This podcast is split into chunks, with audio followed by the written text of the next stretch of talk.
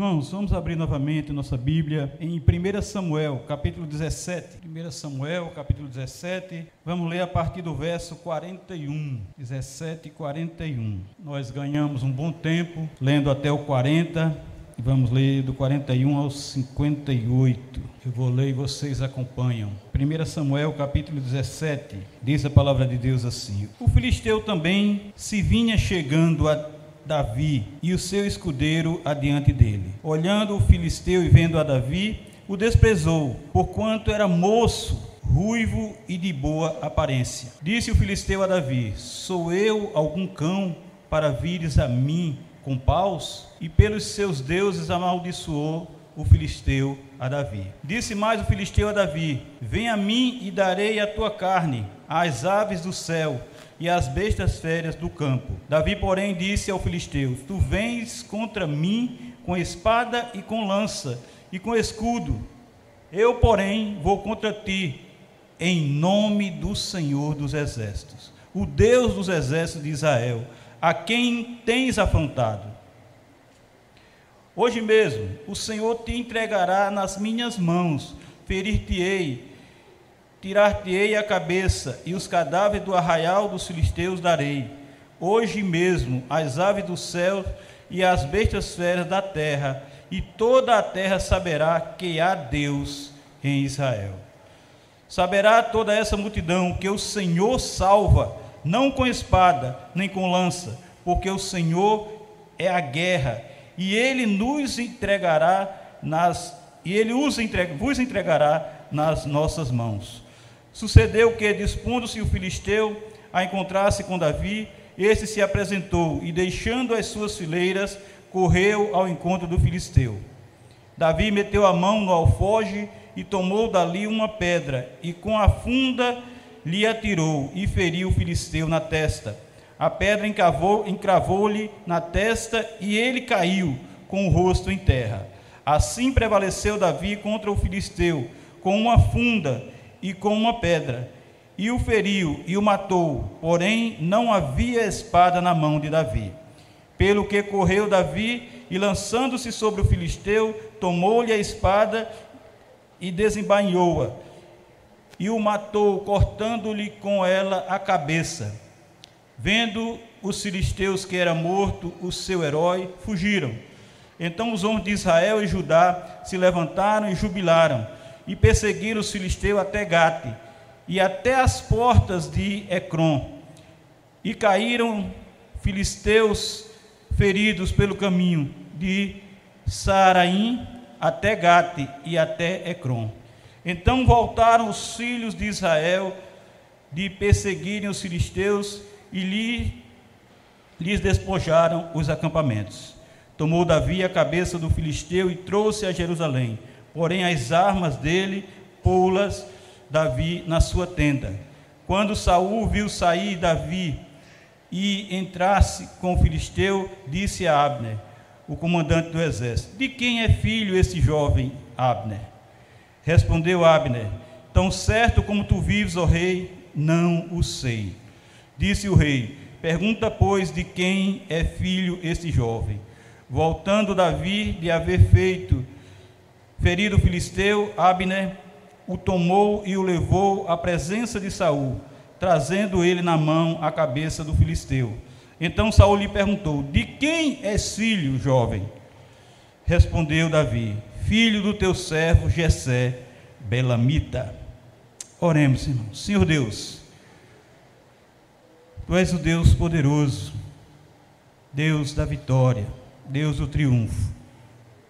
Tu és o Deus que livra os teus servos, que protege os teus escolhidos. Tu és o Deus todo-poderoso da nossa vida, Senhor. E nós queremos, ó Deus, tirar lições importantes desse texto para a honra e glória do teu Espírito Santo. Pelo poder do teu Santo Espírito, Deus, fala ao nosso coração nesse momento, em nome de Jesus. Amém e amém. Irmãos, nós vivemos em um momento difícil de escolha. Nós vivemos em um momento complicado em nossa vida e podemos dizer muito mais ainda de tribulação, de aflição, como Jesus mesmo disse que seria aqui nesse mundo. E nós só temos a confiar não no poder, na força, na habilidade do homem, mas assim como Davi, na graça de Deus, na misericórdia de Deus. E em determinado momento da vida de Davi, ele levantou-se de madrugada e ele deixou as suas ovelhas protegidas para cumprir a ordenança do seu pai Jessé. Será que foi por acaso que isso aconteceu? Será que foi um acaso que veio redundar em tudo isso? Ele foi levar trigo tostado e pães aos seus irmãos, Eliabe, Abinadab e Samar, que apresentaram-se a Saul e o seguiram para a guerra, foram convocados para a guerra. Ali ele encontrou um quadro totalmente diferente. Ali tinha um homem, um gigante, chamado Golias, filisteu de, de Gate, que dizia ao exército de Israel, formado ali para a guerra: Para que vocês saíram? Quem são vocês? O que é que vocês estão pensando da vida? Vocês pensam que tem força, que tem poder? Para que saís formando-vos em linha de batalha, se colocando para guerrear, se colocando para lutar contra nós? Não sou eu, filisteus, e vós, servos de Saul? Quem são vocês, servos de Saul? Escolhei dentre vós um homem que desça contra mim. Ele poderia destruir o exército todo, mas ele queria só um, que ele queria escandalizar aquele povo. Se ele puder pelejar comigo e me ferir, seremos vossos servos, nós vamos servir a vocês a partir de agora. Porém, se eu vencer e o ferir, então sereis nossos servos e nos servireis. Irmãos, isso aconteceu quando Deus mandou o seu povo para os cativeiros. E a culpa era do povo, não era culpa de Deus. A culpa era do povo por pecar contra o Senhor. E esse povo foi servir a outros povos, porque eles obedeceram a Deus, porque não fizeram exatamente tudo o que o Senhor tinha ordenado. Mas agora, este homem queria derrotar o povo de Israel para que eles servissem aos filisteus. Israel servindo aos filisteus. E disse mais aquele filisteu: Hoje afronto as tropas de Israel, dá-me um homem, um só homem, para que ambos pelejemos. Veja que interessante aqui. Nesse momento, irmãos, quando Saul e todo Israel escuta essas palavras do filisteu, que por 40 dias insistiu em fazer isso, eles se espantaram e temeram. Eles tiveram medo, eles tremeram diante daquela verdade, diante daquela realidade, diante daquele homem. Por quê? Porque Saul, o rei, não tinha o temor de Deus como Davi tinha. Porque Saul, o rei e todo Israel, não tinha confiança no Senhor que deveria ter. A confiança, a fé e a convicção de que Deus é o nosso refúgio e fortaleza e o socorro bem presente em nossas tribulações. O rei não tinha essa convicção. O rei não tinha essa certeza. Mas Davi ouviu aquelas palavras de Golias e viu todos os israelitas fugirem de diante dele, com grande temor, com medo, sabendo que seriam destruídos, sabendo que não tinha solução para a vida deles. Davi viu o gigante subir para afrontar a Israel e ouviu dizer, ouviu dizer por três vezes que quem o matasse, o rei o acumularia de grandes riquezas e lhe daria por mulher sua filha, e a casa de seu pai isentaria de imposto em Israel. Porque ele sabia que não ia aparecer ninguém. Ele tinha, ele tinha o pensamento de que nem Deus enviaria. Preste atenção nisso. Se eles soubessem que Deus poderia enviar um homem eles não corriam com temor, com medo. Se eles tivessem fé, se eles tivessem convicção em seu Senhor, se eles soubessem que o seu Deus é Senhor, é o Todo-Poderoso, é o Criador, é o Deus eterno, o Deus que pode todas as coisas, jamais ele teria prometido isso, porque não iria perder. Ele não queria perder isso. Mas em seu desespero ele prometeu isso, querendo que aparecesse milagrosamente alguém que socorresse a eles. Diante de tudo isso, Davi exclamou: Olha, irmãos, a visão daquele que conhece a Deus. Olha aqui a visão daquele que crê em Deus. Olha aqui a visão daquele que sabe que Deus é o Todo-Poderoso. Quem é, pois, esse incircunciso filisteu? Quem é? Ele viu que o cara é um, é um, é um gigante. Ele viu Israel correndo diante daquele homem. Quem é, pois, esse incircunciso filisteu para afrontar os exércitos do Deus vivo?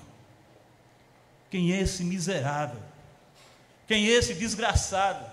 Quem é esse que vocês estão correndo com medo? Quem é ele para afrontar o exército do Deus vivo? Aí alguém se tocou. Opa, esse cara está com uma, proposta diferente aqui. Correram e anunciaram ao rei Saul as palavras de Davi. E o rei logo imediatamente mandou chamar. Mandou chamar Davi. E na presença de, Davi, de Saul, Davi disse: Não desfaleça o coração de ninguém por causa dele. Teu servo irá à peleja e pelejará contra o filisteu. Não desfaleça o coração de ninguém por causa dele.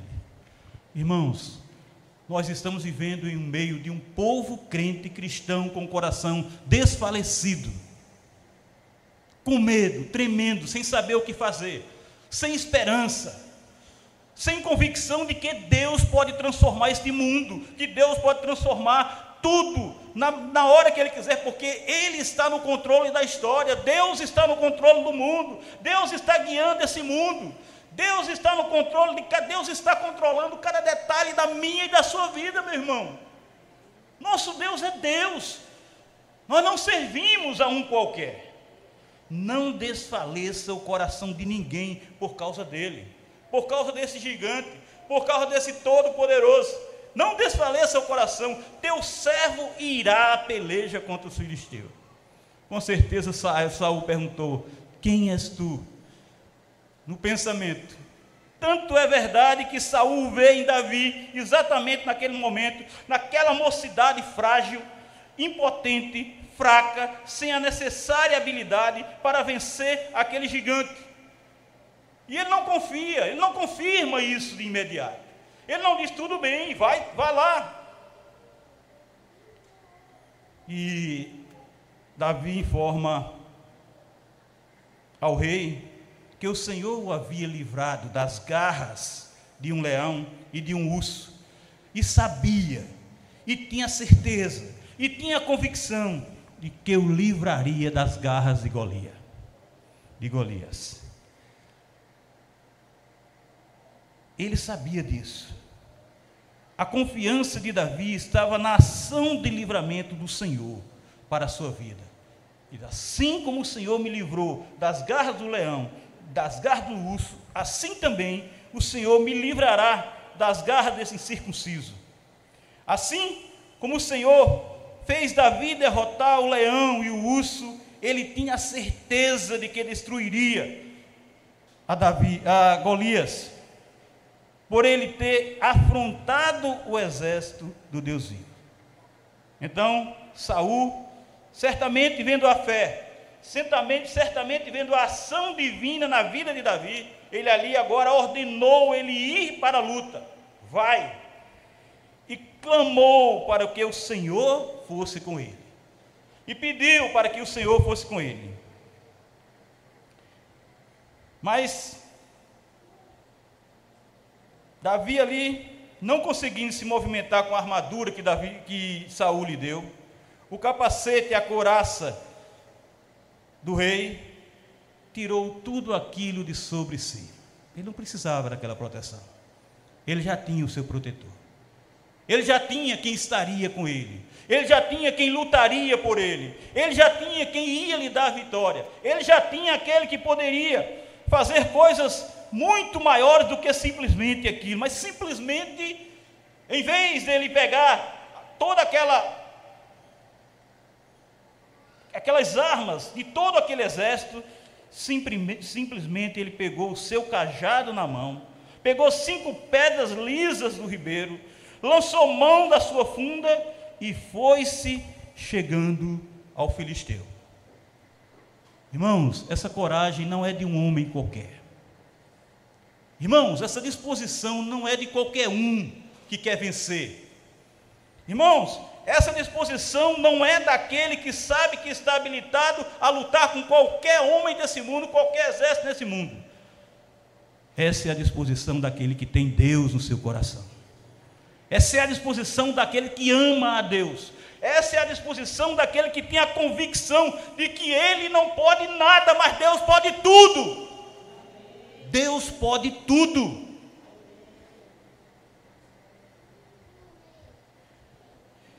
Golinhas vinha se chegando a Davi com seu escudeiro e vendo a Davi, o desprezou. Porque ele era moço, porque parecia um ser incapaz, porque não tinha, não tinha como apresentar algo que o fizesse temer.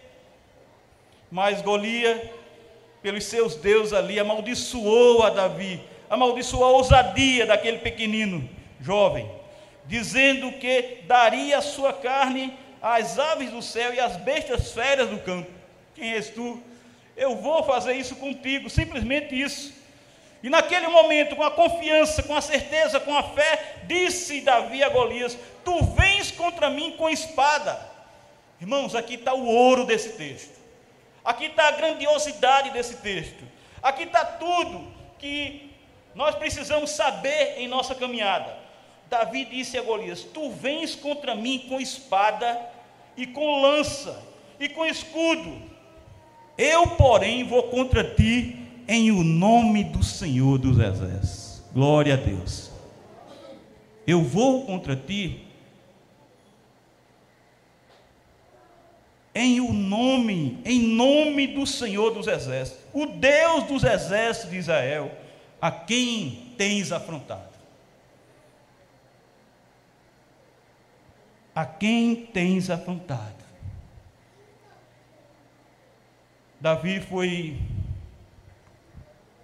enfrentar o gigante Golias, não em nome do rei Saul, não em nome do seu insignificante nome.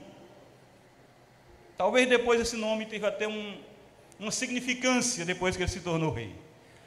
Mas naquele momento não. Davi encarou Golias em nome do Senhor dos Exércitos, Deus dos Exércitos de Israel, a quem aquele gigante afrontou. E Davi sabia que ele não podia afrontar a Deus.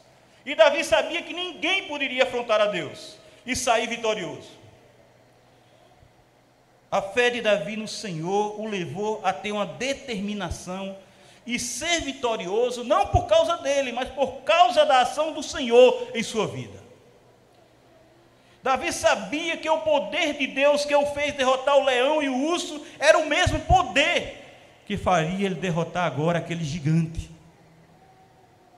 Davi tinha a convicção da ação vitoriosa do Senhor, porque ele confiava no Deus que é triunfante, um Deus que nunca perdeu, um Deus que nunca perdeu uma batalha. O Senhor Todo-Poderoso não poderia ser ridicularizado por um filisteu incircunciso e afrontador. A indignação de Deus, a indignação de Davi revelava o desprezo, a humilhação, o descaso, o desrespeito, o minimizar a soberania divina ali por aquele incircunciso. Mas nós sabemos que o ímpio ignora o poder de Deus e tem sempre o desejo e tenta sempre reduzir o Senhor em um ser impotente, toda vez quebra a cara. Para Golias, o exército de Deus e o próprio Senhor, nenhum poder teria para vencê-lo. Não tinha como vencê-lo. Mas Davi conhecia seu Deus, Deus de vitória, e afirmou que naquele mesmo dia, não ia passar mais tempo, era naquele mesmo dia, o Senhor o entregaria nas suas mãos. Naquele mesmo dia ele seria derrotado. Por isso ele disse: Saberás toda esta multidão que o Senhor salva, não com espada, nem com lança, porque do Senhor é a guerra, e ele vos entregará nas nossas mãos. Irmãos, isso é convicção de quem tem um íntimo relacionamento com o Senhor. Isso é a convicção de quem sabe o que Deus vai fazer. Isso é a convicção daquele que tem a, a certeza de que Deus vai agir, de que Deus vai transformar, de que Deus vai mudar aquela realidade. Muitos hoje estão afrontando a Deus. Muita gente hoje está afrontando a Deus e tentando reduzir a um Deus impotente, a um Deus que não tem controle de nada, não tem um controle universal. Os homens ímpios, auto-empoderados, hoje afirmam que nem Deus os impedirá de ter ou fazer isso ou aquilo. Isso é um decretar derrota. Isso é um decretar morte. Isso é um decretar ir para o inferno, irmãos. Isso é o decretar perder tudo. Muitos afrontam o Senhor, imaginando que são imortais.